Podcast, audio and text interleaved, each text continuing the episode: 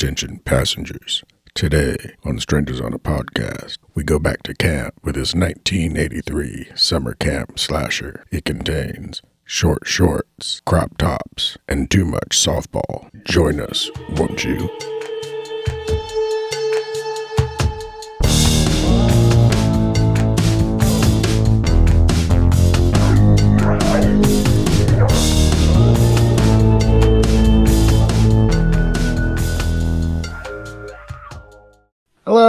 Welcome to the movie car here at Strangers on a Podcast. I'm the conductor, and with me is I'm Grimweed. hello Grimweed. Hello. We're called Strangers on a Podcast because we're two guys who don't know each other, and we're talking about movies to see how they bring people together. Are we going to drive each other nuts? Are we going to curse and scream one another out? Are we going to stay on topic? That's not happened yet. Hopefully, though, it will. One of these days, but One of these I don't days. see it being anytime soon. Maybe. And tonight we are talking about the one and the only, except for its five sequels and counting, Sleepaway Camp. Well, there is still only one sleepaway camp. Well, yes, but they've made five sequels.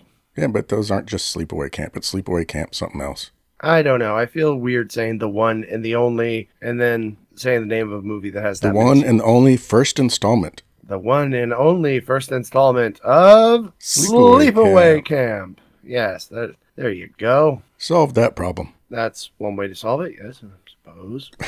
now, for those out there who aren't familiar with Sleepaway Camp, shame on you. What have you been doing with your life? If you haven't seen Sleepaway Camp, that's okay. That means you have yet you just haven't watched it yet, and you have a you have a treat in store for you. Uh, for a little background on the movie, it was it was released in 1983, and it was written and directed by the same guy, a guy named Robert Hiltzik. Uh, makeup department really stood out. It was Ed French, Diane Lawrence, and Suzanne Poshek. Special effects also by William Billowit and Ed Fountain, and uh, they all did a pretty good fine job for Sleepaway Camp. Uh, what's great about Sleepaway Camp, I thought, well, first of all, it's It just- enjoys playing softball. It enjoys playing softball. It's the happy, bittersweet coming of age tale of a young shy girl coming out of her shell while she attends a few weeks of fun in the sun at a happy upstate New York summer camp. Um, actually, no, it's a brutal slasher film about someone killing the bullies at a summer camp that, as far as I could tell, feeds and houses the kids who go there for like a whole month or more during the summer. I mean, how long do you think that that summer was going on for them there?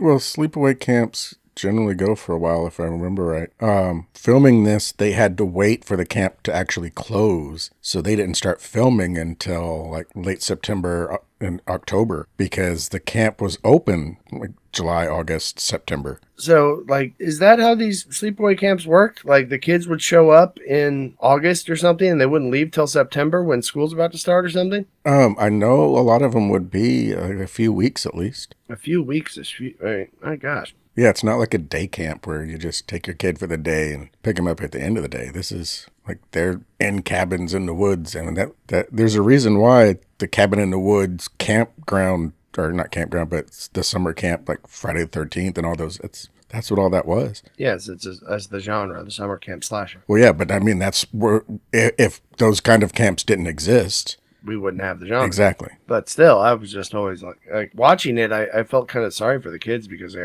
they must have some pretty uninvolved parents. I mean, the kids are in school nine months out of the year, and during the summer, mom and dad ship them off to a, a sleepaway camp so, like, so they can get a break. Well, don't Don't you they? remember ever seeing in movies or TV shows or anything where it's the beginning beginning of the school year and the friends are just getting back together because somebody's been away at camp all summer? Yeah, I've seen that. but I That's- just, but Yeah, still, I mean, what it just- is. You're away at camp all summer. me for the sheer uh, number of yeah, like the amount of time they spend at this camp. It's just like what the hell. I mean, it looked like a pretty expensive place, expensive place too, with like a ton of counselors, a staffed kitchen, and maybe a hundred or more kids getting off the buses. I was a kid in the '80s, and I never got to go to summer camp because my parents said it was too expensive. While I'm watching this movie, I have to conclude that the whole summer camp phenomenon is based on rich parents' desire to pawn off their kids on anyone but themselves as much as the, the year as possible. Often, yeah. I mean, look at Judy. What do you think her story is? Probably that her parents give her anything, and Or even and- Meg. You know there's some daddy issues there. Yeah, Meg had problems.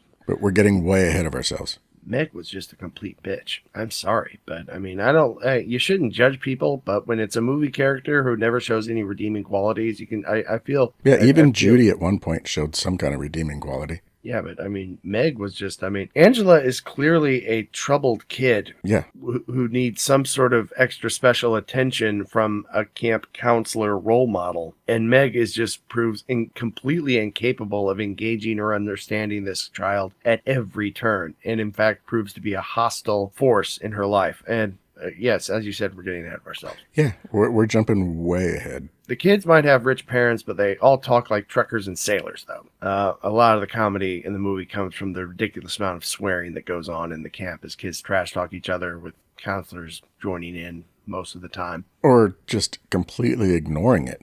Yeah. A lot of times it's hard to tell which ones are the counselors, which ones are the campers. I couldn't tell through most of the movie. I'll get to that later. I mean, I don't know what the age range for the campers is supposed to be, but it's Well, the age range for of- the counselors are, look like they're about like 40s to 60s.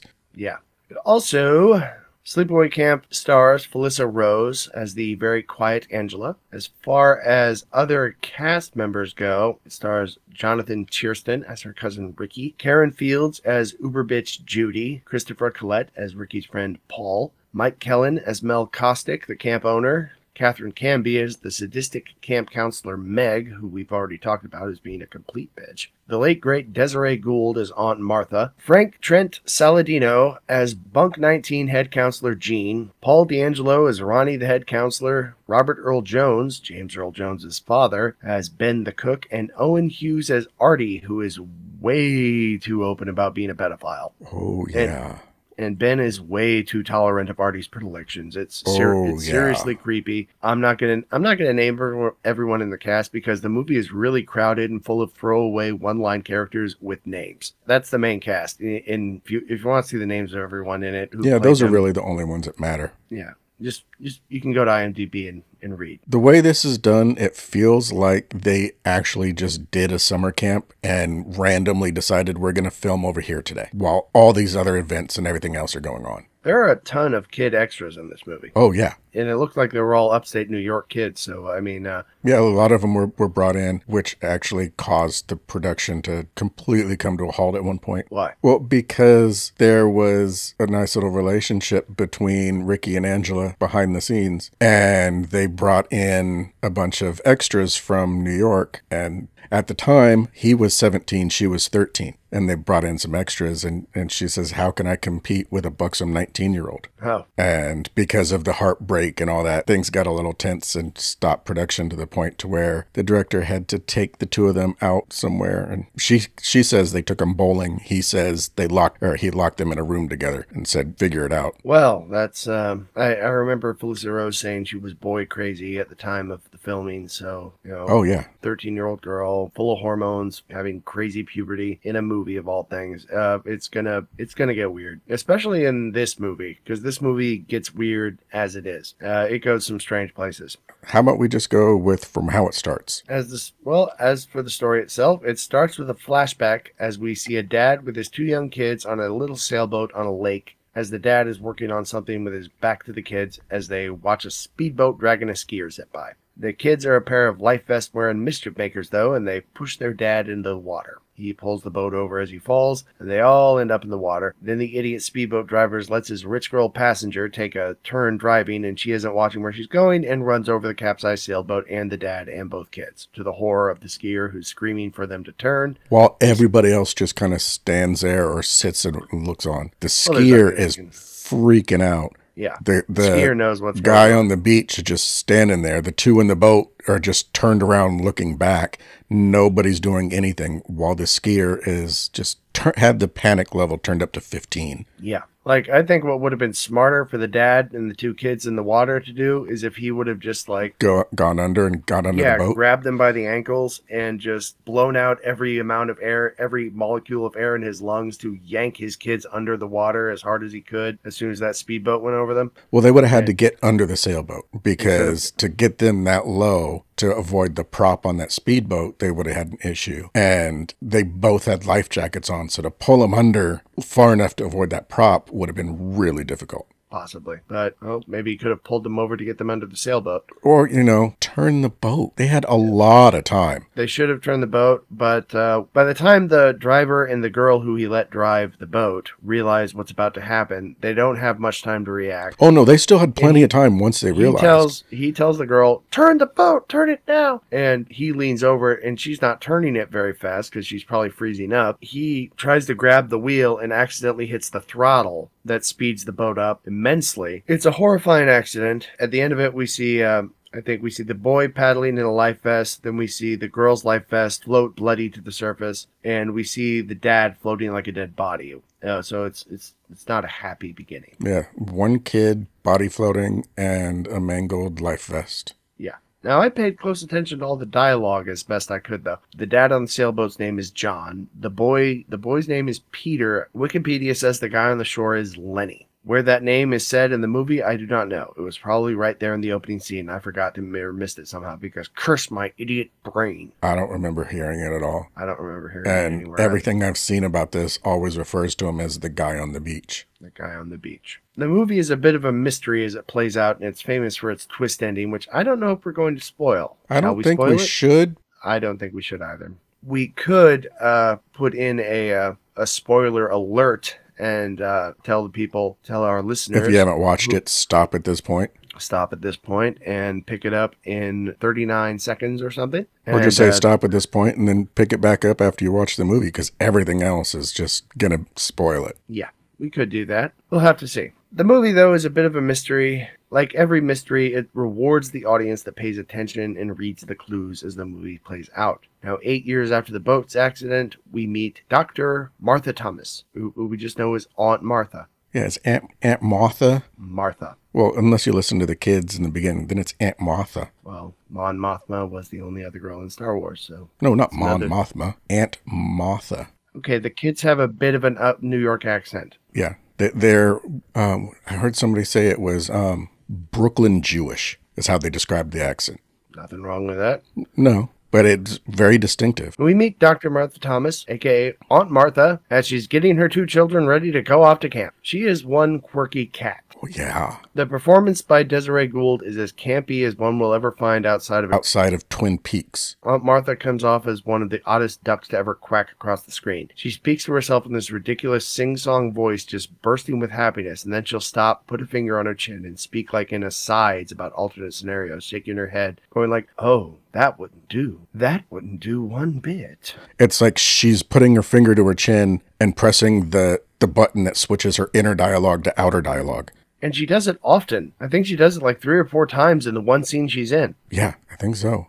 And then she shrugs and just goes back to being her smiling, ridiculous self. Even her outfit is insane. She, lo- she looks like a 50s housewife buttoned up in a bright white blouse, an off white cardigan, and a red cravat with a matching red and blue beret that looks almost pinned in place. Uh, for the shocking opening of the movie, the sight and sound of Aunt Martha really throws the audience for a loop. We go from gritty melodrama to campy kitsch. But we also meet Ricky and his cousin Angela. Ricky is an average kid who seemed a little like a jock, but mostly just a kid with a big personality and attitude. His cousin Angela is quiet as a mouse and seems scared to talk to anyone most of the time. Aunt Martha has to give them their physical exam slips to turn into the camp because for whatever reason, the kids couldn't get them from anyone but her. But it's okay because Aunt Martha's a doctor. A doctor of what? We never learn. We see she might have a, have a screw or two loose, but at least she comes off as caring. She tells Ricky to take care of his cousin while they're at camp, and he promises he will. Yeah, and and then there's I'll never tell. Yes, I think she says, uh, don't tell them where you got your physical exams. And Ricky says, no matter what they do, I'll never tell. Yeah, so it starts out a- with okay, there's something not right here. with her, but there's something not right with the situation. Yeah, something is going on in that house. But the kids get to leave the house for a summer, so apparently there's some level of normalcy. But we say goodbye to Aunt Martha, and the kids are off to camp. Buses pull into Camp Arawak and unload as kids with their travel bags run off the buses to invade the camp. And a lot of The them o- were family. A lot of them were family. Yeah, apparently Felissa had a l- a lot of family that came to visit her on set, and they're like, "Oh yeah, throw them in." So a lot of those kids that were that were running off the bus, there was like some cousins and her brother, and you know, there was a, a bunch of family that ended up as extras. Based on that scene, I can imagine they needed all the extras they could get. Yeah, and it went from okay, these are obviously kids that like maybe five or six years old, and then there's are they kids? I mean, th- there was a range of one extreme to the other. That's one of the things I, I found oddest about the camp itself was is was the age range of I think we even talked about it earlier. It was uh how old are these camp how old are the kids and how old are the counselors and how young do the campers get because there were some very young kids I, I seem to recall running from the buses and And uh, I know camps will do like age ranges, but I didn't think they would have just all of them at one camp. I could have sworn it would have been okay. We'll do like this group or th- this age to this age, and then a different camp would be like a, an older group of kids or whatever. that would make sense. I mean that's how schools do it. Um, but yeah, to have that big a range of, of ages, that would have to have been a huge camp just to kind of keep everybody in appropriate places. in some kind of order. Yeah. But as the kids are invading the camp, the owner Mel and the head counselor Ronnie, with probably the most amazing set of pecs that have ever been put on screen, um, And, and I'm going to steal a line from Mystery Science Theater here, and he, he's got his batch out. who said that? Crow or Joel or Mike? Um, Servo. I want to say it was Tom, and it was I can't remember. It was like the one of the pod creature ones or a swamp thing. It was one that where it was like I, I thought he was like, like a coach at a college or something. Then he goes to investigate. I don't remember anyway. But he's wearing some super tight pants, and they, they kept talking. Him. It's like oh his batch, it's batch. I remember a Wayne's World episode that talked about uh, the, a guy's unit in much the same way it sounds like uh, the batch. But uh, Well, he so Ronnie wears some very tight short shorts where you don't even have to use your imagination to try and see what he's got in there. well, I was staring at his chest. Call me a weirdo if you will, but I just noticed I, I couldn't help but notice, man, that guy must do a lot of deadlifts with. Uh, Oh, he had he had an A lot of amazing physique with the, his arms and, and everything else. But I mean, this guy's wearing outfits like that, and then there's scenes where he's standing right next to some of the young teenage female campers with like his his crotch at their eye level. It was a different time.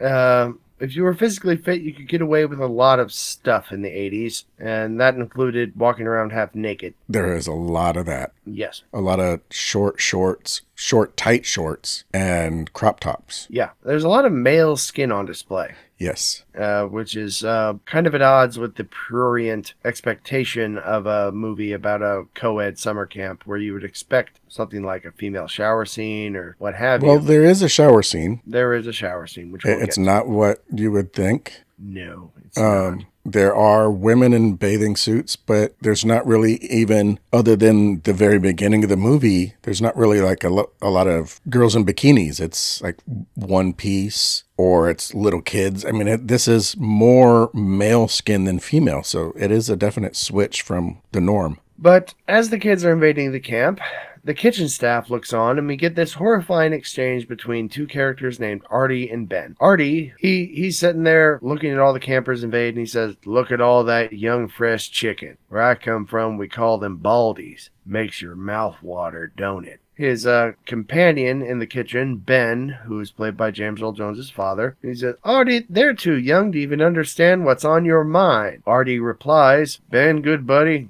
there ain't no such thing as being too young. You're just too old. And then he laughs and walks away. Ben laughs at this. And it's not even like an uncomfortable laugh. It's like he's really genuinely finding this humorous. Yeah. Now, I, I think anyone seeing this scene can tell right away that this guy working at a summer camp for kids is a wildly shameless pedophile. This is like Herbert from Family Guy levels of openness. Now, you get this very disturbing exchange. but it- it- It's like Grim said. He laughs like it- it's a familiar, friendly, jovial laugh, like, "Oh, Artie, you're crazy," with the stuff that comes out of Artie's mouth. But this, no, this is these are red flags. This guy's waving with every word. He's like, "Oh, look at all that fresh chicken. It's disgusting. It's shameful. It's horrible." Is what Very he's doing. disturbing. It's very disturbing. So we started the very first, not even five minutes into the movie, we have the death of a child and a parent leaving a, an orphan. And then, what, 10 minutes in, we're now at a pedophile looking at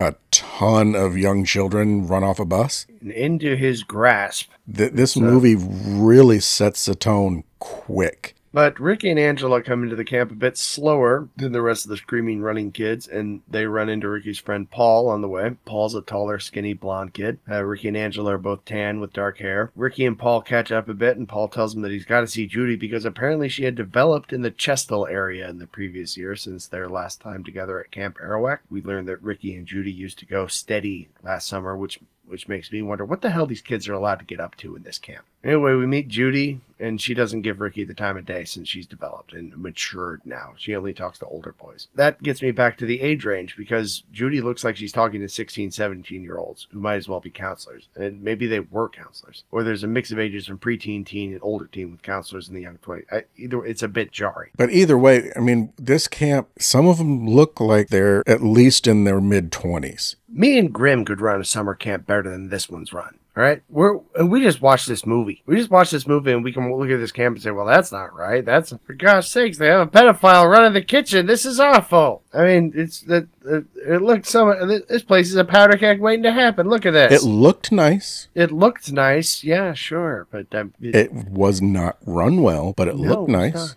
the kids all sleep in bunk cabins, and Angela's bunking in the same cabin as Judy. And Judy singles Angela out for abuse pretty much right away. And since she's most developed and is like the queen bee of her bunk, the other girls follow suit. The bunk's counselor Meg even follows suit and treats Angela like crap from day one. She did just kind of go and then sit on the bed and stare at her and not say anything, didn't respond, just sat and stared. Yeah, So that is a bit awkward. That is a bit awkward, but like I said, The girl, response was Angela, overblown, the but response was it uh, wasn't just like she had no reason to say something to her. It's like she just sat down and was just staring. a nicer person would have tried to make friends, but no. Instead, it was like uh, Angela's staring at Judy, and Judy just responds with Judy and Meg both respond with, "Hmm, She must looks be like a we got ourselves a real character." I think was one of the lines, and uh, things are not looking pleasant for Angela as far as you know. She's not going to form any lasting, deep friendships with anyone in this bunk that she's uh, stuck in for the whole summer. Yeah, it, it- it is not looking promising. No. Uh, but the story picks up three days into camp. Uh, We skip ahead three days, and uh, Angela hasn't eaten anything since she got to camp, apparently. And her bitch counselor, Meg, instantly goes to being a fed up brat. And finally, Ronnie, the head counselor with the tight shorts and the giant pecs, takes Angela back to the kitchen where maybe they'll find something that she'll eat. But he, unfortunately, Ronnie, with the tight pants and the giant pecs, leaves Angela in the care of Artie, the pedophile, who proceeds to take her to the walk in freezer and starts to unbuckle his pants. Ricky shows up and catches the perv, so Artie shoves Ricky against a shelf and says, You didn't see nothing! You didn't see nothing! See? Well, as luck would have it, Ricky shows up and they escape unmolested at this point by Artie, the shameless pedo. But the story isn't over. And Artie's comeuppance arrives swiftly and brutally. He's standing on a And chair. comically. leaning- yes, he's standing over a chair, leaning over a gigantic pot of boiling water that he's preparing to fix corn on the cob in. Yeah, so this pot, This was like a four, five foot tall pot. this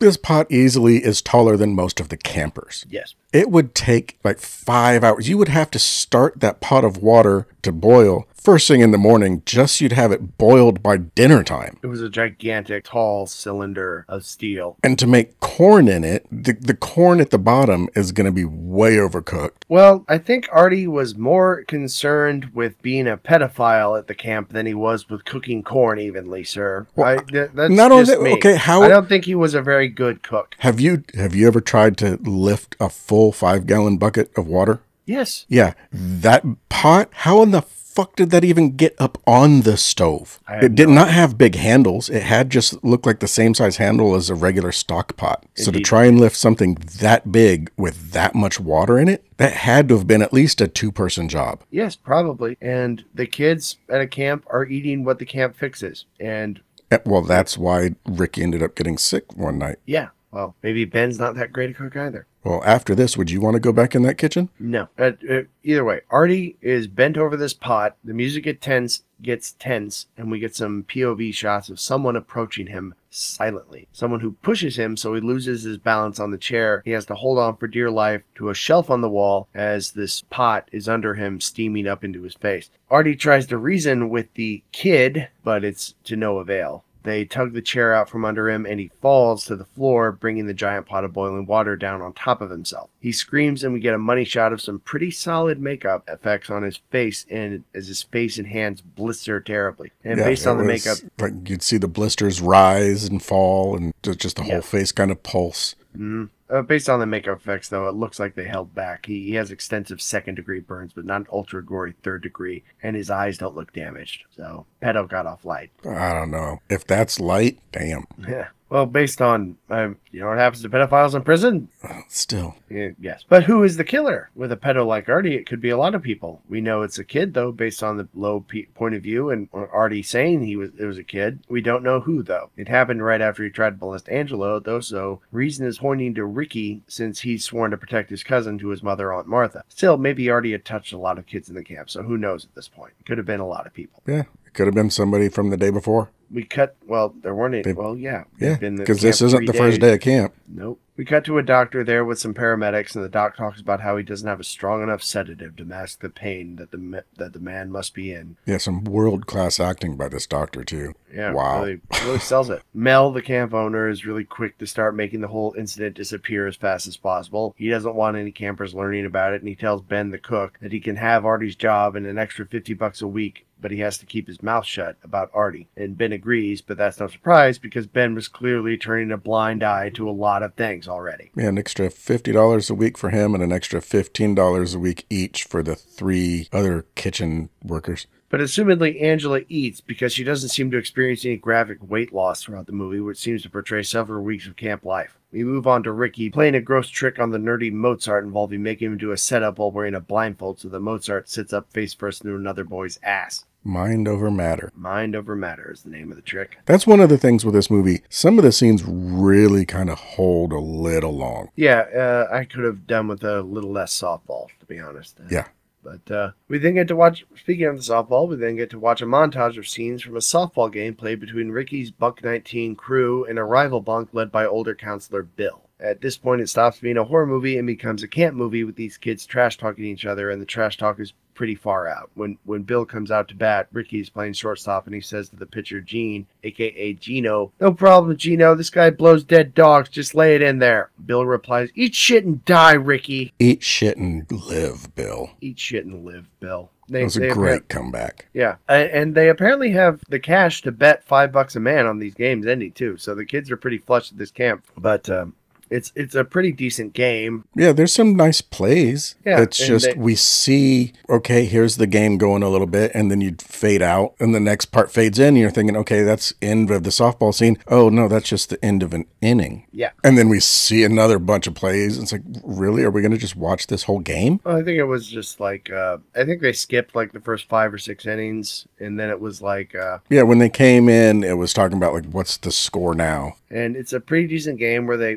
have the bullied Mozart kid who who, who got the mind over matter trick played on him. He's center field. He pulls himself away from a handheld calculator boxing game to catch a fly ball, which seems to impress his bunkmates. Yeah, It was a, a struggle of a catch. Yeah, he pulled it off though, so good Yeah. for you, Mozart. Good for you. He came in clutch. Yeah, he was good in the clutch. The night the night after the game, we get to see a few goons named Kenny and Mike giving Angela a hard time in the rec hall. She sits there quietly. Why are you so fucked up? She sits there quietly and takes it while they say all manner of bullying bullshit. Uh, and then Ricky arrives and he just fights both of them. He just do- he doesn't care. He says, "Get away from my cousin." His buddy Paul jumps in, and a little rumble goes on. Yeah, the camp counselors and the the owner guy are all just standing there watching, not doing anything about this. No one jumps in to break it up immediately or anything. The kids fight until Gene, the head of Buck 19, steps in and says, Stop it. But even he lets it go for a few rounds. Uh, Paul, Ricky's friend, he stays around to talk to Angela, though, he, and he just talks to her. Mhm. Uh, he, he's telling her stories about him and Ricky in previous years at the camp. When it's time for him to go, he says bye, and Angela surprises everyone by speaking her first line of dialogue in the whole movie, saying, Good night. And if you look at her the whole time up to this point, she always just has this blank stare. But when she's talking to Paul, like when Paul's talking to her, she actually looks Yeah, like she's paying her attention. her and and nodding. Yeah, her look changes, her facial expressions changes. She starts to smile. It's the first time you see something other than that blank stare. And Judy is not happy. No, Judy is flirting with some older guys, and she comes over. No,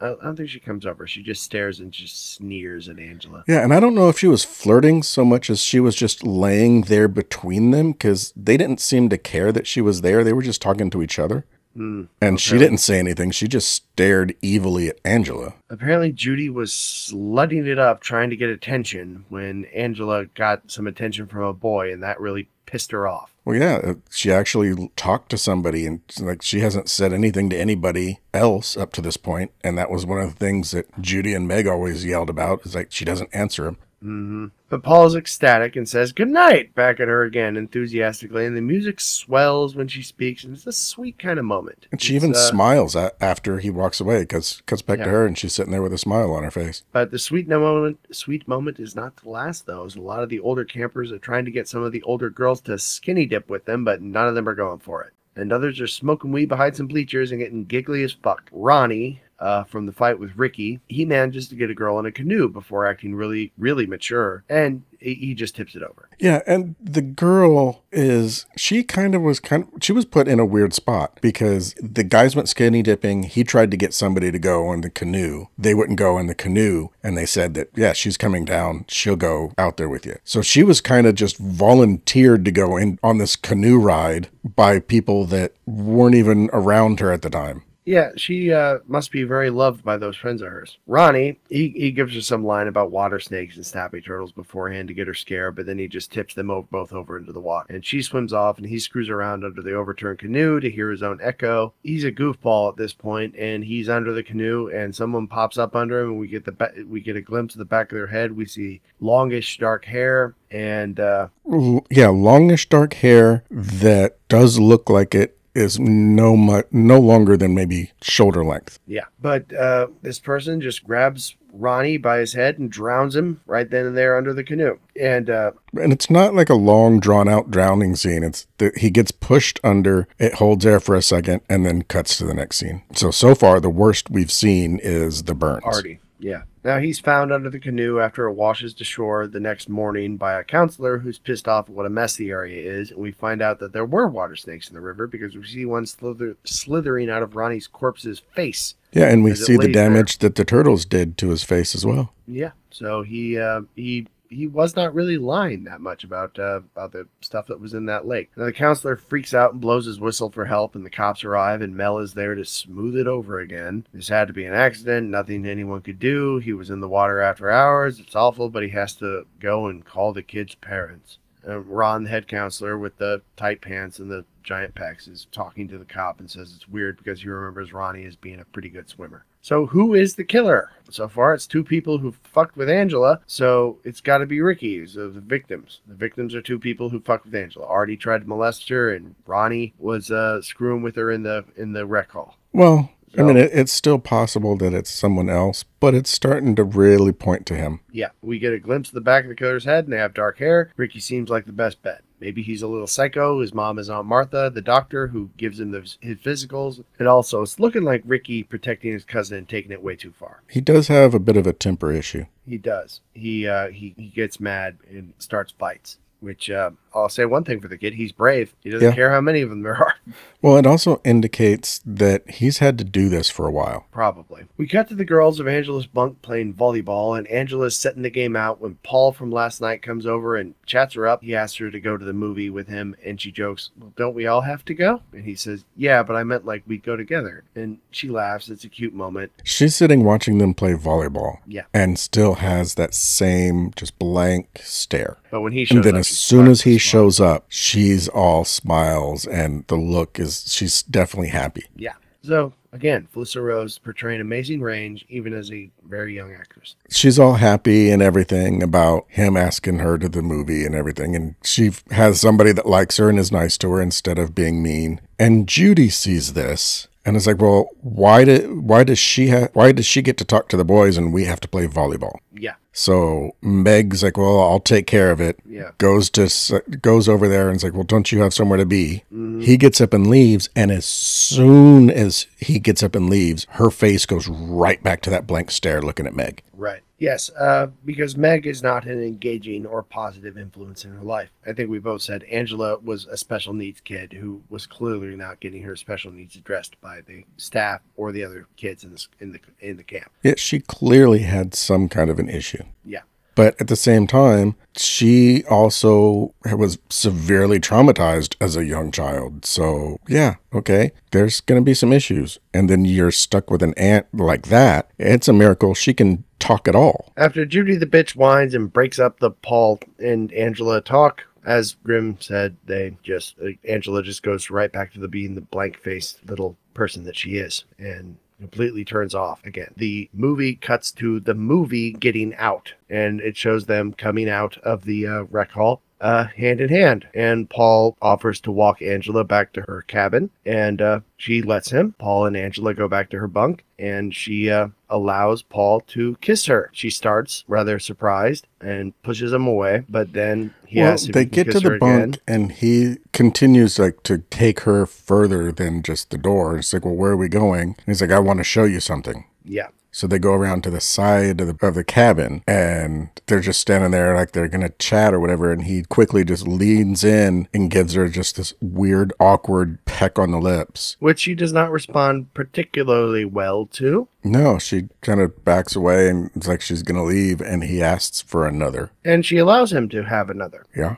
And then says she's got to go and heads back inside. It's a cute little scene where Angela seems to be opening up. Paul seems to be doing the job to get her to come out of her shell a little bit. And he seems relatively pleased. And he seems like a nice kid. Paul just seems like uh, like maybe he could be a good match for Angela because he's patient and he takes his time talking to her, and uh, she seems to like his company. It's just kind of a nice thing between them. Yeah. At that A- point. And, and, and then Judy shows up. Well, Judy is one of those total pieces of crap who can pretty much ruin any happy moment just by being there. At least that's the guesstimation I get of her. Yeah. But then we cut to Bunk 19 playing another trick on their um little Mozart. Mozart, yes. And this time it's the old uh, shaving cream in the hand and feather on the nose thing. Only instead of a feather, they use a dirty sock. But we get a little extra physical comedy out of this one when Mozart gets up and says, You bastards! And he pulls a knife from somewhere near his bunk and proceeds to chase Ricky around the room with it. And it's a sharp looking little hunting, hunting knife. Yeah, it's, it's a legit hunting knife. Yeah, and um, and he's chasing Ricky across the different bunks with it with shaving cream all over his face, but it doesn't look like he. I I didn't get the impression that Mozart was actually going to cut the kid. You know, I don't know. I didn't get any idea that Mozart was the was the killer or anything. But uh, Gino, the camp counselor for Bunk 19, comes in and he sees the knife and he confiscates it. He says, "You're getting this back at the end of the summer if you're lucky." They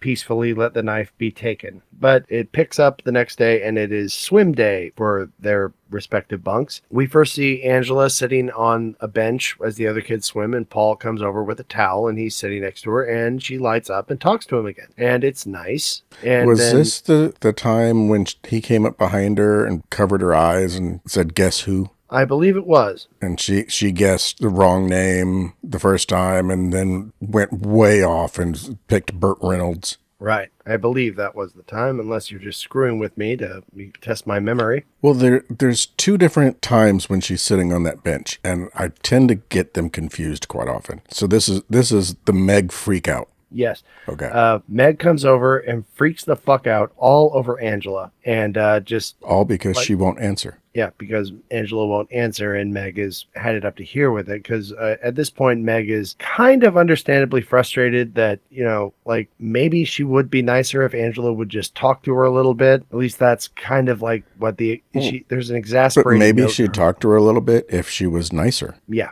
Uh, Meg is a complete incompetent as far as a camp counselor goes. And uh, she just starts screaming at Angela and says, Just answer, just say something, or something like Yeah, that. Yeah, she starts screaming in her face and grabs her and starts shaking her. Yeah. finally, Ron with the tight pants and the big chest comes Mr. over. Batch and he, comes. Yes, he comes and calms it down. Uh, but um, then we cut back to Angela in her bunk with Judy, and Judy turns up the heat on Angela because Angela got Meg in trouble. Even though Angela didn't do anything of the sort that, to get Meg in trouble, Meg got herself in trouble. Is this the time when Angela's just sitting there on her bed and Judy comes out of the shower? I believe it is. Well, no, Judy. Well, I remember Judy. I don't think she come out of the shower. She was there. She had she had just come out of the shower and had her robe on, was drying her hair. Yeah, but we get uh, some of Judy's prime insults in the movie. She talks about how, oh, yeah, it must have been that time because uh, she mentions that Angela never showers when the rest of them do. Yeah.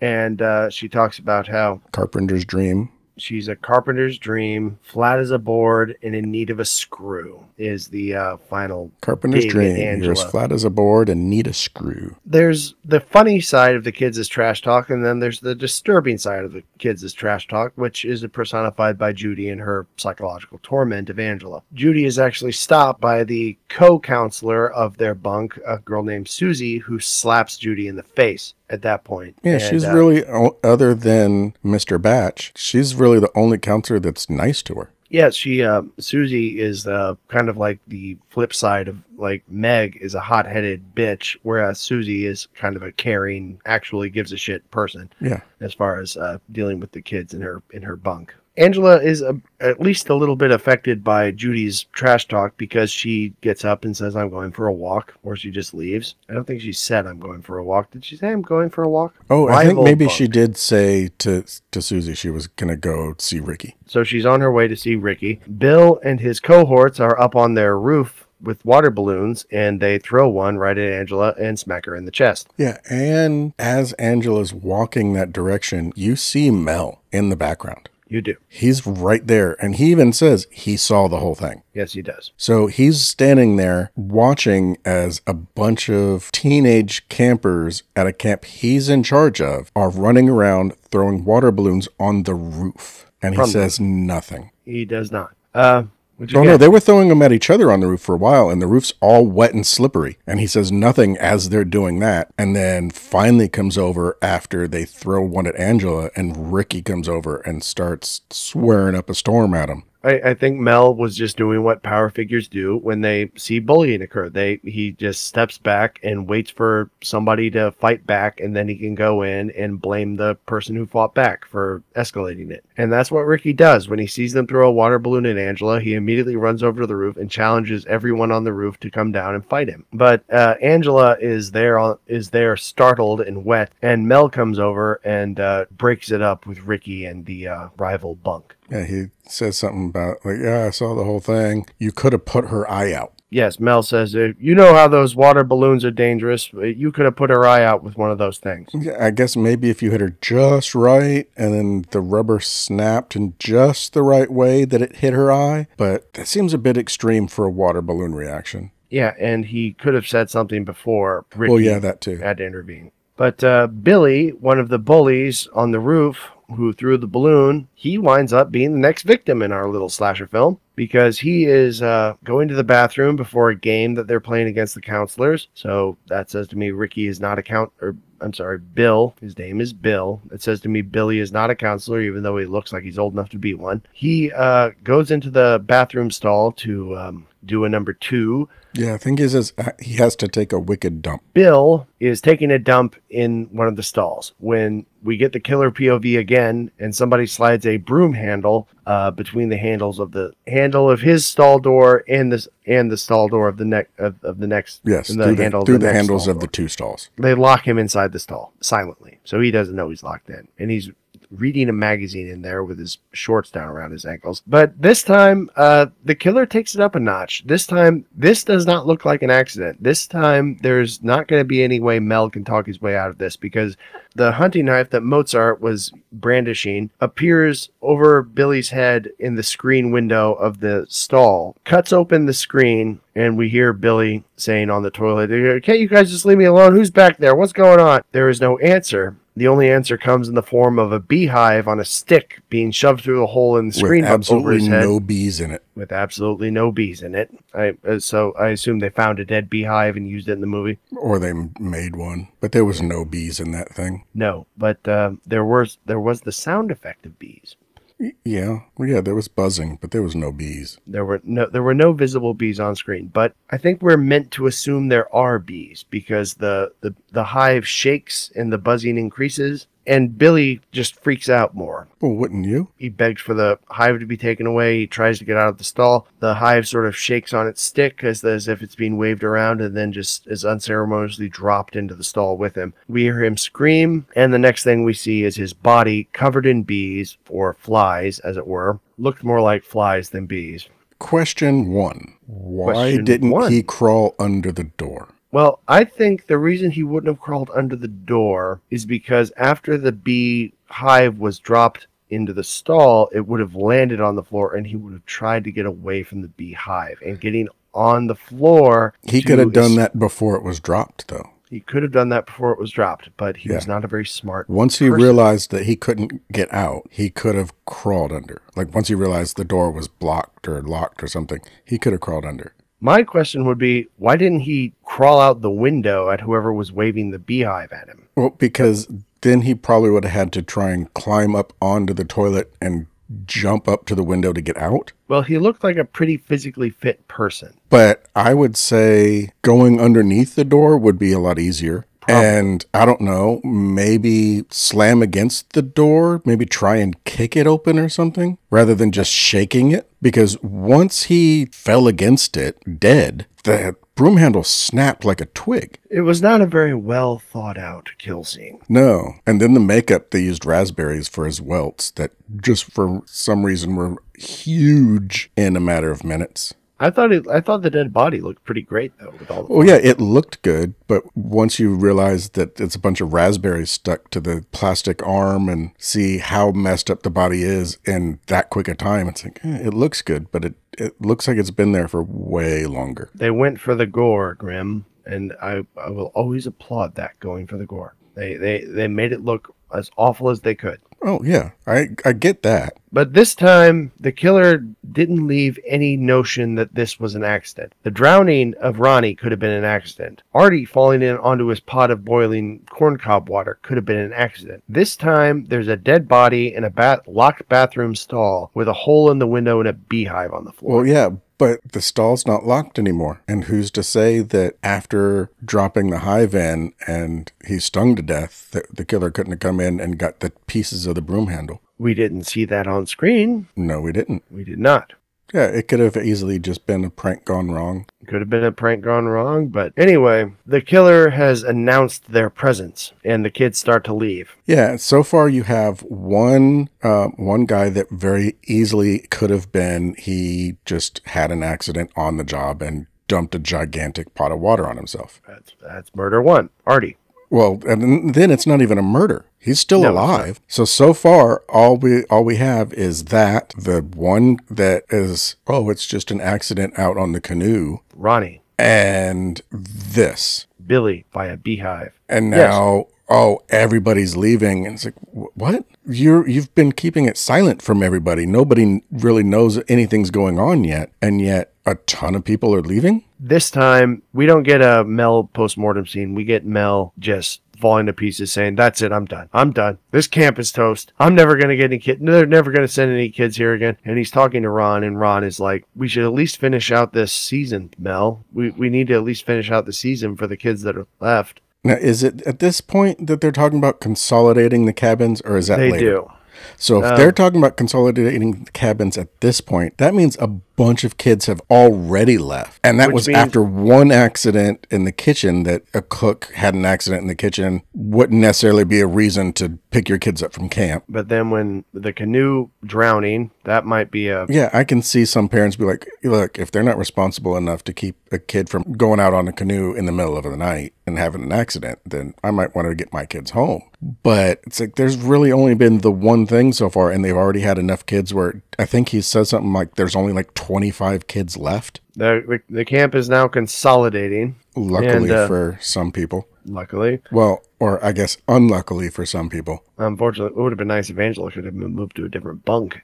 Well, yeah, but her bu- her cabin was already full, so I don't know why they would have consolidated by taking people out of a full one. It would have been nice for Angela in any case. Well, yeah. Just like, you know, okay, well, you, you haven't really been a good fit over there in that bunk, so let's uh let's move you over here with these with uh these ones, and maybe Yeah, we'll give to you where? a fresh Because start. All the kids picked on her. Pretty much. But the camp is going through some changes, and Angela and Paul meet at night and they play on the beach and they kiss. While all these murders are going on, Angela is still just a kid, just, you know, opening up to this boy she likes. They have a nice little time there on the beach. Yeah, and it's a, a nice, sweet little scene with like the music is kind of a um, from here to eternity type, Yeah. and they're, they're chasing each other around the beach, and she goes to give him a kiss and puts her leg behind his and pushes him back to trip him, Yeah, and then she runs off. and then runs off, and he chases her and tackles her, and they're on the they're laying on the sand kissing. and Angela flashes back to a memory from her childhood. Well, it's not until he starts to try and unbutton her shirt that she gets that flash. Yeah. And then at the same time, she's like telling him, No, I'm not ready, or I don't want to, or something like that. And he's like, Well, I'm not doing anything. But he continues to do everything except for he's not actively trying to unbutton her shirt now.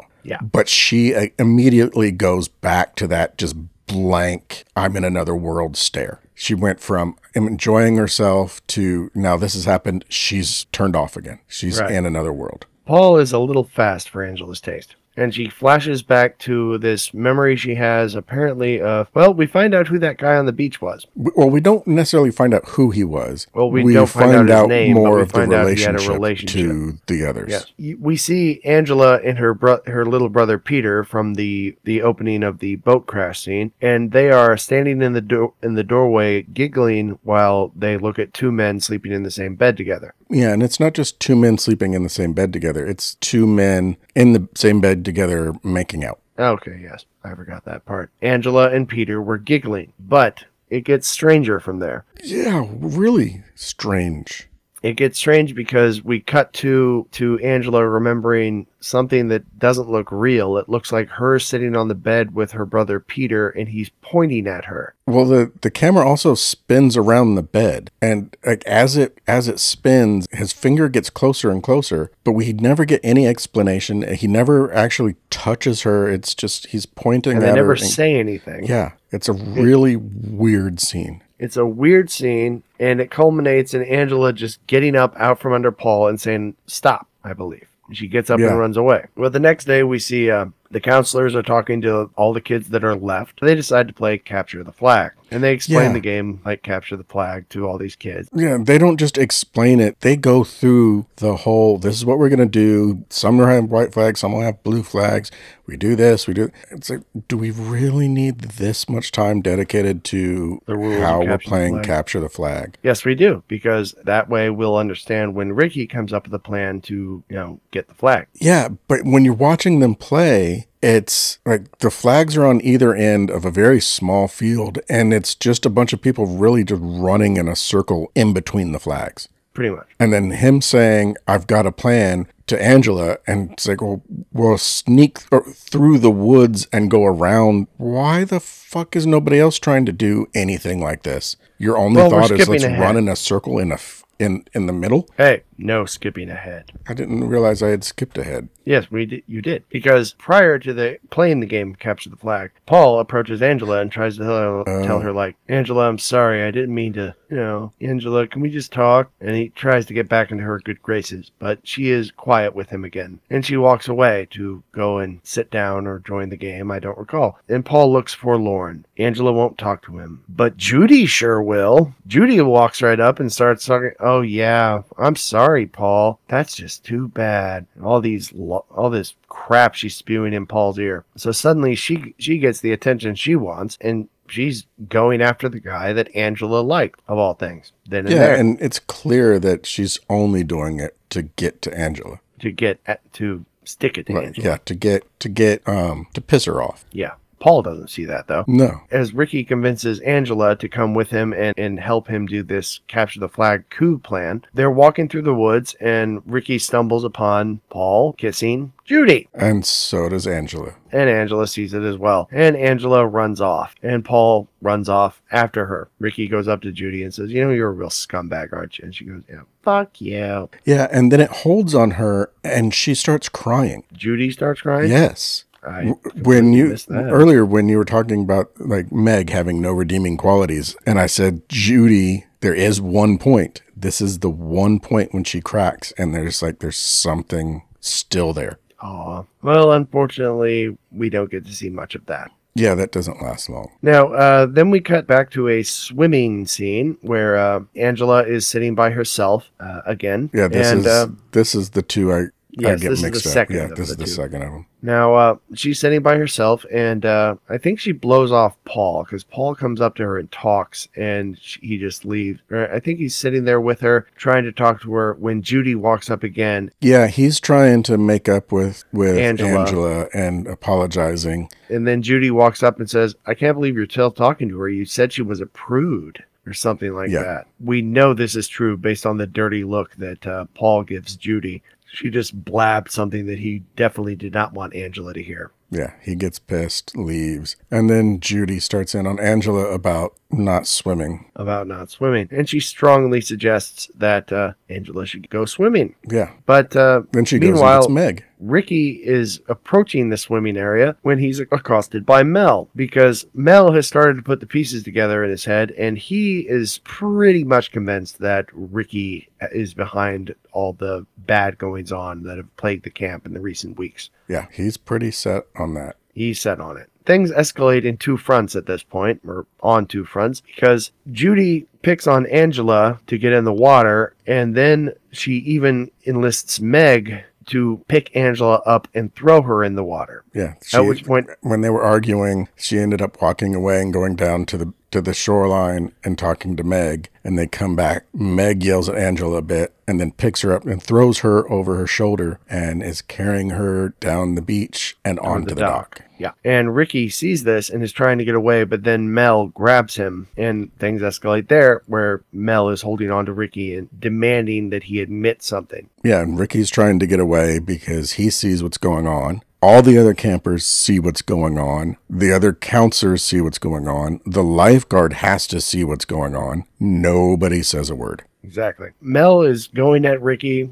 and Angela sinks like a stone until she doggy paddles to the surface, flailing. Well, I Uh, don't know if it necessarily, or I don't know if it shows her sink. She As she's right being carried, she's yelling about not being able to swim. Yes. And then she's thrown in. And obviously, when you're thrown in, you're going to go down a bit anyway. Yeah. But she comes back up fairly quick and struggles towards the dock as Ricky's managed to break free from Mel. From Mel. And someone does finally, I think one of the lifeguards or somebody does finally come over to help get her out of the water. Yeah. And then Ricky walks her to the bench where she was sitting Yeah. peacefully before. Now she's But sit- on the wet. way there, some kids throw kids are throwing sand and shit at her. Yeah. So, like I said, none of the kids are nice to her. her. No one except Ricky and Paul. Yeah. And uh, the lifeguard who ran to assist, like, walks by Meg and says, "You know, you're a real piece of work, Meg." Well, and um, Mr. Batch and what Susie, Ron, his name is Ron. they're Yeah. but they're not again, they're not kids. Oh, they get they're nice to her. Yes. Yeah. We get a scene where Ron is assigning duties to the counselors uh, with the kids who are left, and uh, everybody, a lot of people get the night off, including Meg, even though she was a complete bitch that day. She should have a lot more days off, like the rest of the summer. But uh, Ron is assigning duties, and uh, the person who draws the short straw is a guy named Eddie, who is told he has to take a bunch of the uh, younger kids out camping. It, it sounds like quite the chore. He's going to have to spend his entire night in the woods with a bunch of very young kids who are going to need tending to in the dark. So it's not going to be a pleasant night for him. No, I wonder But- where they had where they went because they had to take a car to get there. They did. And not only that, they didn't bring any tents or sleeping bags. They just brought blankets. Well, And they had sleeping was, bags. Uh, looked like blankets to me. Well, they they had they showed the kids in sleeping bags. I think they showed them in blankets. Maybe I'm wrong. Yeah, I think you're Wow. wrong. Yeah, the kids were in sleeping bags. But there were no tents. No, but when they show them later, it's like they're trying to sleep and the kids are in sleeping bags. Maybe two of the kids wake up and say they want to go back. Yeah. And Eddie, uh, Yeah, one wants to go back and the other's like, well, yeah, so do I. But yeah, Yeah, the so one was Eddie- too cold. Eddie like says, "Go back to sleep," and they're like, "No, we want to go. We want to go." I'm cold. like- I want to go back. so he gets up and takes them away. And But, leaves uh, the rest of the kids there sleeping. And unfortunately, we get the killer POV shot as it as the killer walks towards this camp of sleeping children, and the camera falls on the hatchet. And then cuts away to the camp. It cuts away to the camp where Paul and Angela are talking outside the rec hall. Well, I think Oh wait, no. this is this is all- after we've also had Meg go up to Mel and say and uh, say maybe and ask him about dinner. that dinner that she or what about that or do you remember that dinner you promised me or something like that? Yeah, And he said, "Yeah, um, like nine nine thirty. nine thirty sound? And she's like, oh, "Okay, sure." And she's like, she walks away smiling and all giddy. Mel's And- at least in his fifties, We actually skipped I still don't know how old she is. I I don't either. and it's I at this point that it's like, 20s. okay, there is something going on here. And as she walks away, he even has a look like, "Damn, I'm, I'm, I might have a chance at getting some of that." hmm Unfortunately, he does not have a chance of getting some of that because Meg goes to shower before her prospective date with Mel, and we get that shower scene that we were talking about earlier. She's she goes to shower, but she has to go to a different cabin. Luckily, they've consolidated cabins, meaning that there's an empty cabin next door. hmm But she has to go over there because there's a long line for the shower in her cabin, and she has to get ready because she has a date. Date with. But she won't Man. tell anybody who her date is with. Uh, but as she's showering, she's leaning up against the wall of the shower. Well, we also get an, a nice little homage to Psycho here too, with the, A the shadow bit. and the knife. We get a little bit of yes, it's the shadow, the knife, and the And he says that he he wanted to do a nice little homage to, to Psycho, but at, at the same time he wanted to make it different. And you see the shadow and the knife, and you're automatically thinking, oh yeah, it's gonna go for the shower curtain. But instead, she just happens to lean against the back wall of this metal metal shower stall at just the right time to have the knife plunge through the metal and into her spine. and then cut a pretty good way down. Yeah, and it cuts back and forth between the knife cutting down the metal and blood coming through the cut to her making some very interesting faces. Well, when your spine's being destroyed, you'll probably make some odd faces. Yeah, these didn't look like she was getting her spine sliced. This looked more like somebody kept Sex? stomping on her foot.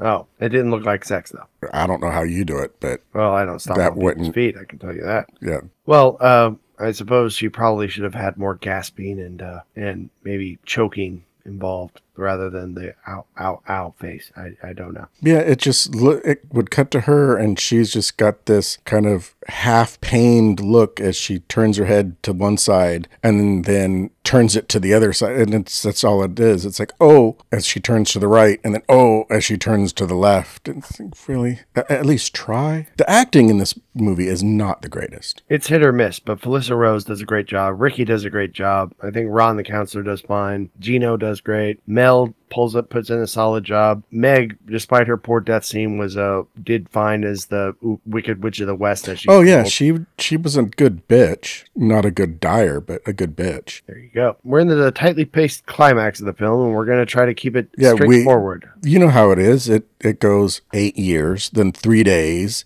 and then you start getting into hours, and that's when you know you're getting close to the end. When you start getting smaller time frames, The killer cleans off the knife in the shower very poorly. before they reach in and turn the turn the shower off. And we see again, it's that hunting knife that uh, Mozart brought to camp. But that's the end of Meg. And then we cut to Paul and Angela talking outside the rec hall, and they make up a little. Uh, Judy walks by and calls them kids, and that's when we get to the Eddie Eddie taking all those kids camping, and. Uh, he shows up at the camp with the kids and says, "All right, you kids set up set up your sleeping bags if they were sleeping bags. I'm gonna go cut some firewood." One of the kids says, "Can I come?" Clearly, an enthusiastic camper. And he's like, What are you, my shadow? Anyway, So what I think I'll do is I will find the scene where it shows the kids when they're talking about wanting to go back because that's really the only spot that you have a good view of what the kids are sleeping in. I'll take a screenshot of that and I'll throw it on Twitter and you can decide for yourself. I'll try. I- But Is it anyway. sleeping bags or is it blankets? Paul and Angela make up a little, and I think she tells him to meet her at the beach. Judy calls them both kids. We see Eddie taking the kids out, taking the actual kids out camping, and then that, that's when we get the killer POV on the hatchet. And then we get we cut to the rec hall where Mel is looking for Meg. We cut back to Meg's cabin where Judy is in there with a guy named Mike, and they're Why do making you out have on to Judy's kiss bed. so wet? And she says, "Why do you have to kiss so wet?" He says, "Sorry." And then she just goes right back to it. Uh, but that's when Mel knocks on the door and she hides Mike under the bed. And Mel asks her if uh, Meg has been by. Judy says, "Oh, she came by. She w- she went to take a shower." Mel says, "How long ago was that?" She goes, "Oh, I don't know, a couple hours." Mel leaves, and then Mike gets out from under the bed and says, "I'm out of here." And she's like, "What are you doing? What do you mean you? What do you mean you're out of here?" He goes, "I'm not gonna get caught doing this." She goes, "Oh, you chicken shit." He leaves. The tension is ratcheting up at this point because we follow Mel to the shower area and he finds Meg's dead body. And at that point, he loses it. And he says, I had him, but I let him go. And he's talking about Ricky clearly. The main thing I noticed about the corpse was the fact that when the dead Meg falls out of the shower stall, we see that that cut went all the way down her spine in a fairly straight line. Mm-hmm. But Mel is now hell bent on stopping the killer, and the killer in his mind is Ricky. But then we cut back to Judy, who is curling her hair by herself in her bed. And somebody opens the door, and we get a glimpse of the killer. I thought it looked clearly a boy, but I didn't, I couldn't make out the face very well. You know how some movies are not made for HD? Yeah. It's like once you start getting a higher definition, all of a sudden you start seeing things you were never meant to see. Because this scene was, it was obviously meant to be a backlit scene to where you're not going to be able to see the face or anything because of the, the way the lighting is. So is it now because watching this on a Blu-ray or a streaming service now, you're going to have a higher resolution. So now you're seeing what you shouldn't have? Because I don't know back like VHS or just the initial theater projections. I don't know how well you could see that, but watching it now, it is clearly Ricky in a wig. So you say. I know that VHSs will get darker the, the more generations they were removed from the original negative. Well, yeah, So- but not only that, but just the quality to begin with on VHS, you're not going to have as crisp a picture and you're not going to see as much of the detail. Right. But still, it, it, many VHS enthusiasts will say that adds to the picture, and they'll say there's nothing like watching Texas Chainsaw Massacre on the on the ideal VHS generation that it came in from the 80s. Oh yeah, and, and I'm I'm not saying that it's always I'm not saying it's better to go up. I'm saying there's some things that it's better to not go up. The original Halloween, the the famous scene of Michael just coming out of the shadow, you see him a lot sooner now. Mm-hmm. Because originally it's not until he really starts to come forward that you see the mask. Now, before he even moves, you can kind of make the mask out. Well, when it's something like that, you think the director would be like, "Yeah, we need to add a little digital here or something." or just not improve it just okay this is this is where it is if we go further then that means that it's not going to be you're not going to be able to view it how it was initially intended. Very much. and it, it wouldn't surprise me at all if there was multiple movies that were made specifically specifically because they knew there's you're not going to be able to see it once we put it out there because the technology just is not there. They weren't thinking well maybe one day they'll improve it and be able to see things in these shadows that we can't now hmm. So a lot of things were were made because They were made that. for existing technology. yeah And it allowed and- them to do things and hide things in ways that you can't do now because the just cameras cinematographer lit the room much. a certain way to get a certain effect. Yeah, And if you put it in Ultra HD, suddenly the cinematographer's work is nullified because now the room is much brighter than he meant it to be. Yep. But anyway, back to the movie. Uh, Ricky in a wig is standing there outside the door when Judy asks, Who's there? Whoever it is, don't turn the light on or they'll make us go to that stupid social. Yeah, and she had already said that she didn't go because she was tired and was going to get some sleep. But now she's curling her hair and getting ready for bed, apparently. Ricky in a wig walks in and she looks at and Judy looks at them and says, "It's you. What are you doing here?" or something th- something along those lines. When a hand lashes out and slaps her unconscious. And I don't know if it's a- unconscious or just to the point to where she's not getting like getting up because she does lay there and kind of move around a bit and make some noises. Indeed, she does. But I think those were unconscious noises based on what happened to her in a moment. Oh yeah, she. I, I don't. I'm not saying that she wasn't incapacitated, but I don't know if you would necessarily say unconscious. Fair enough. I'm getting to the best part of the movie almost. Well, then get there. I'm trying.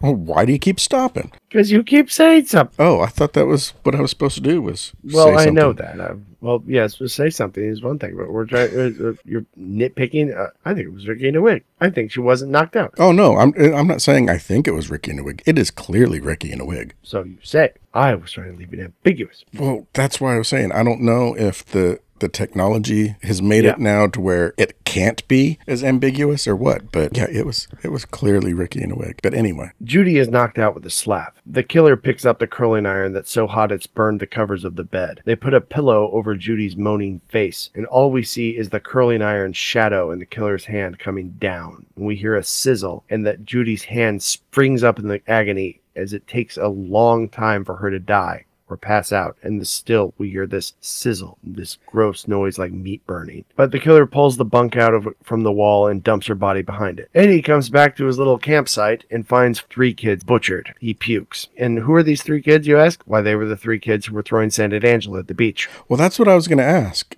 if that's who they were They were because there was never really anything with any other kids other than those. So it would seem odd for those three to get killed. When it goes back and it shows them, you also see their sleeping bags torn open and all the batting from ins the insulation from the bags all scattered all over too. Blankets don't do that. He finds the campsite. It's a very gory scene as he comes upon these, I think, three, is it three or four dead kids? There was three, and then the other pile was like stuff that was left there. Rather, But I think it- I saw- I remember there being four four shapes, and at least three of them were dead kids. Children hacked to bits in their blankets or sleeping bags. I think they were blankets. Well, like I said, I'll, I'll post the picture, and you guys can decide for yourselves: is it blankets or sleeping bags? Then we cut to Ricky as he leaves his bunk to go and get something to eat from the rec hall. He was sick that night and he is hungry now. Well, with with the number of fly strips all over the place and in the kitchen, over where you make the food, in the mess hall, right there around where you're eating, so it's not a surprise he got sick. Ricky gets his candy bar. Then we cut to Ron and he's picking up the phone and he hears from Eddie. Eddie describes apparently the butcher children. Then we cut back to Ricky. Mel is there and he grabs Ricky and he's call and he starts slapping him. He says, I, and he's all like, "I got you now, you little bastard. Now it's my turn." And he beats Ricky despite his protests. Oh, he beats a living shit out of him. He beats Ricky until he's unconscious. Yeah, he, and he does like that pissed off gorilla punch, wails on it. Mel wanders away from the uh, from the beating, and he wanders where of all places onto the Archery archery range. of the of Camp Arawak, and he gets an arrow in the throat from the killer. And this was an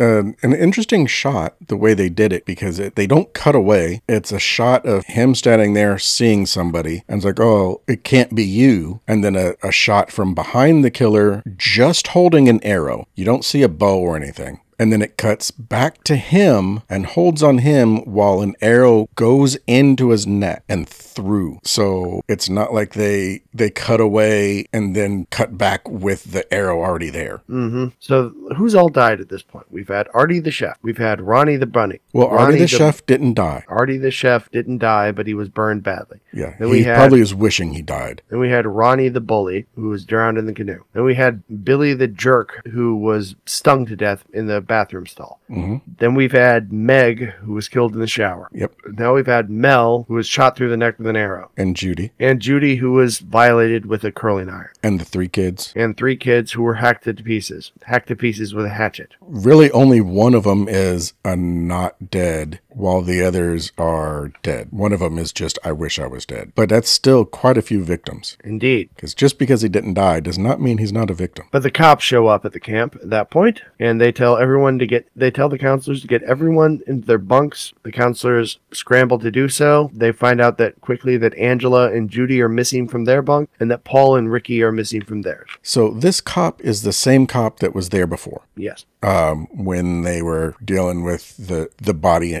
under the canoe.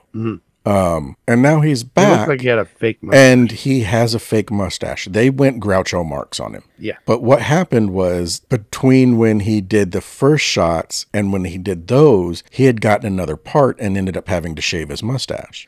So when they had to bring him back for that, they put the fake mustache on, and it was an obvious fake. Yeah. Even I saw it. Um, and not even like it was the same color. I mean, it was just, it was very badly done. Why couldn't you just either have a different cop or just have him shave? It's not like this is the same day or the next day. This is over a period of time. So he could have easily just shaved. I think they wanted continuity from what having the same character appear, and they wanted him. I think he probably looked too young without the mustache.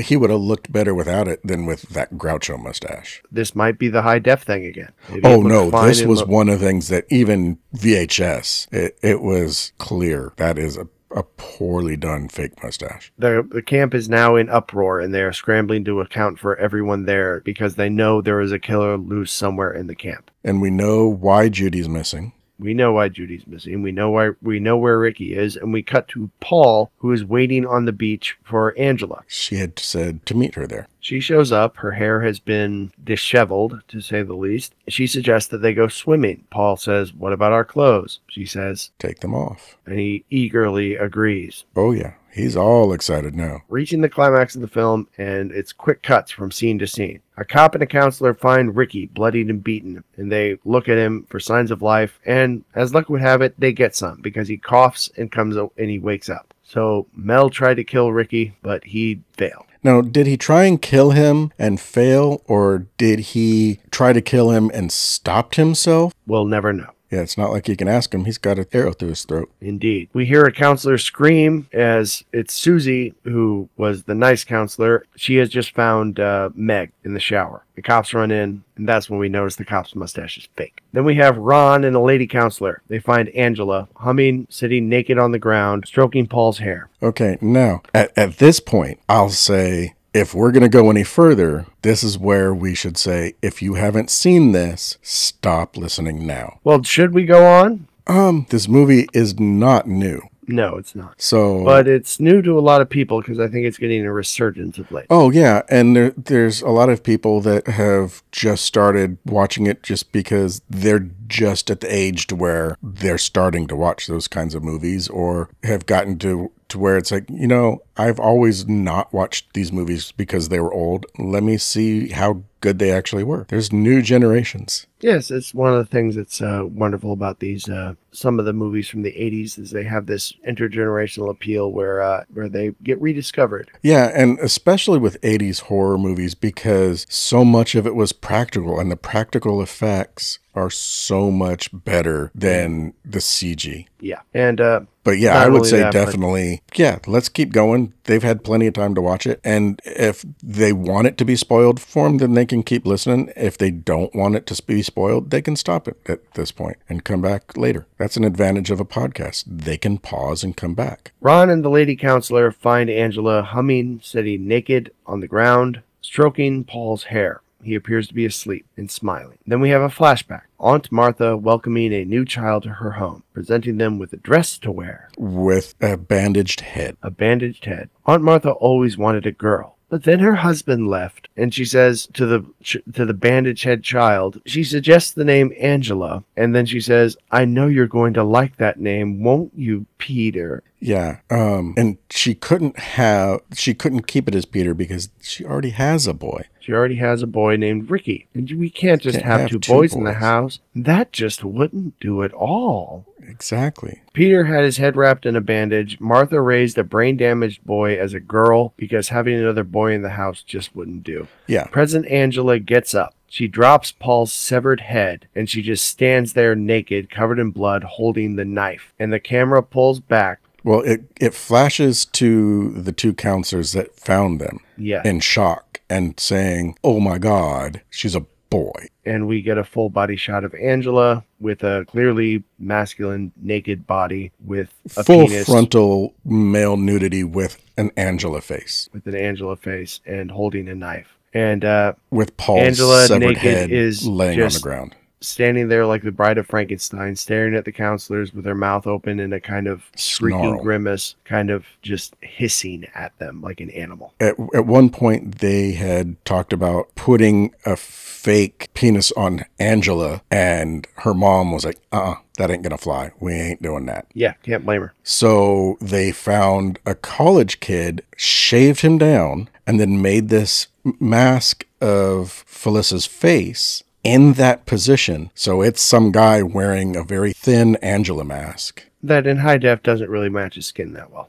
No, it doesn't match as well as as it would w- with more shadows, but it's still Makes more convincing than a lot of other effects of the time. So, what did you think of the movie, Grim? Um, I don't watch it as often as I think I should. Um, but at the same time, when I do watch it, I wonder why I think I should watch it as often as I think I should. Okay. Um, what? yeah, I figured that would make you question my sanity there. Yeah, what the hell are Um, you talking about? Speak plainly, Matt. You don't like it as, that well to like when you're watching it, you're not enjoying it enough to be like, oh, I wish I watched this more often. Well, no, it's one of those movies that when I'm not watching, like when I'm when I think about the movie, it's like, oh yeah, I really should watch it. I should watch it more often, and and just I think, oh yeah, this is a great movie. I should watch it, and then I watch it, and it's like, why do I keep thinking this is a great movie that I should keep watching? The acting is kind of shit. There's so much that is just really sketchy about it. It's like, okay, I'm really feeling uncomfortable. And there's so many times when it's like, okay, sometimes a horror movie, and feeling uncomfortable is appropriate, and this isn't one of them. But there's so many times when it's like, this really is not a good movie. But then at the same time, it's one of those where it's not a good movie to the point to where it starts to become a good movie. It's not like it's so bad it's good, but it's getting there. And I think it's one that's better to watch with somebody that hasn't seen it or a group of people that have I think it's a funner movie for a social experience than a solo experience. Yeah, it definitely is a movie that's better with people. And Never I hate to people. say it, but if it wasn't for the ending, I don't know if this movie would really be what it is today. I think really the, the ending is what set it apart to where it's even remembered. Well, it is quite the hell of an ending. Yeah, but everything leading up to it is kind of like, okay. Oh, I don't. I, I have a slightly better opinion of it than that. I mean, it's it's not it's not like it was bad, it just wasn't good. Fair enough. I, for one, liked it. Uh, for a long time, I thought that uh, Sleepaway Camp was just a cheaper Friday the Thirteenth, and I never, I never gave it a chance. Oh yeah, I'm right there with you. I I like it. It- It's like a Friday the Thirteenth knockoff with lower budget. No, I don't think it is a Friday the Thirteenth. Uh, that's the thing. I, I thought it was because I hadn't seen it, and I never gave it a chance because I I'd always just heard it was called Sleepaway Camp, and I I thought it okay. Sleepaway Camp is going to be a lot of tits and a lot of campers getting killed by some mass killer, but. Yeah, it's definitely not that. No, it is not that at all. So a few years when I got into streaming, I gave Sleepaway Camp the chance it deserved, and I, I kind of liked it. It's no way. So you didn't 13th see it until streaming started? No, Okay. Yeah, I remember renting this on VHS. no, not me. I think at one point I even had this on VHS. I think, uh, yeah, the only thing it has in common with Friday the 13th is that both the camp setting and the kill scenes include a POV angle of the killer. But, I mean, let's face it, that just makes them both hardcore post Halloween slashers. I, I, I like the fucked up subtext of the movie, and I, I thought it worked as like a camp movie gone wrong, like Meatballs or like something like that. Yeah, this But does, did kind of feel like Meatballs meets Friday the 13th Yeah, I mean, with too So, much yeah, I- softball. I was an idiot. It's it, I, it's like Sleepaway Camp is its own movie. It's a tightly plotted thriller mystery with some good red herrings and a great. I don't know about tightly plotted. I think it's tightly plotted enough so that when they start to turn the screws in on you towards the climax, you're worried. You're feeling the tension,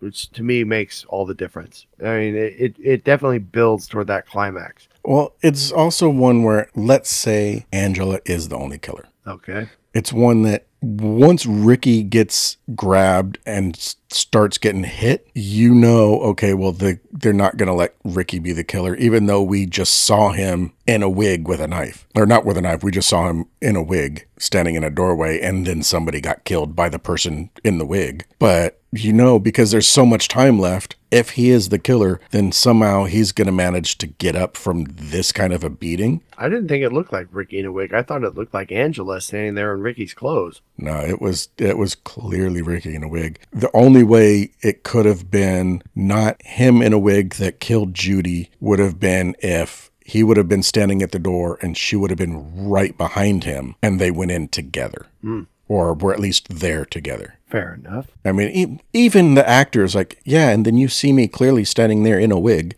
Oh, Yeah, it is clearly him in a wig. what would you change about the movie? Um, him in a wig. I would have made that so much harder to see that it was him. I would have paid a lot more attention to that lighting. Uh, I would have made Artie's kill more brutal. Like, uh, for one, I would have had made it like a, I would have made like a giant steam cloud come up off the floor when the water pours on him. But uh, I also would have, uh, I would have had more Aunt Martha. Aunt Martha. I don't know. I don't know. She's just so fun to watch. Actually, no, yeah, that's more of a joke. You can't get the Aunt Martha was in the movie just as much as you could as. Yeah, I don't know if you could have really taken much more of her. No, And not that she was a bad character, but too much of that character would have changed this movie, just the tone of this movie, too much. I I could have watched an entire movie scene from Aunt Martha. Aunt why uh, why can't I pronounce the word Martha all of a sudden? Because you heard me saying Aunt Martha. Apparently, Because now you keep wanting to say Aunt Martha. I could watch an entire movie from Aunt Martha's weird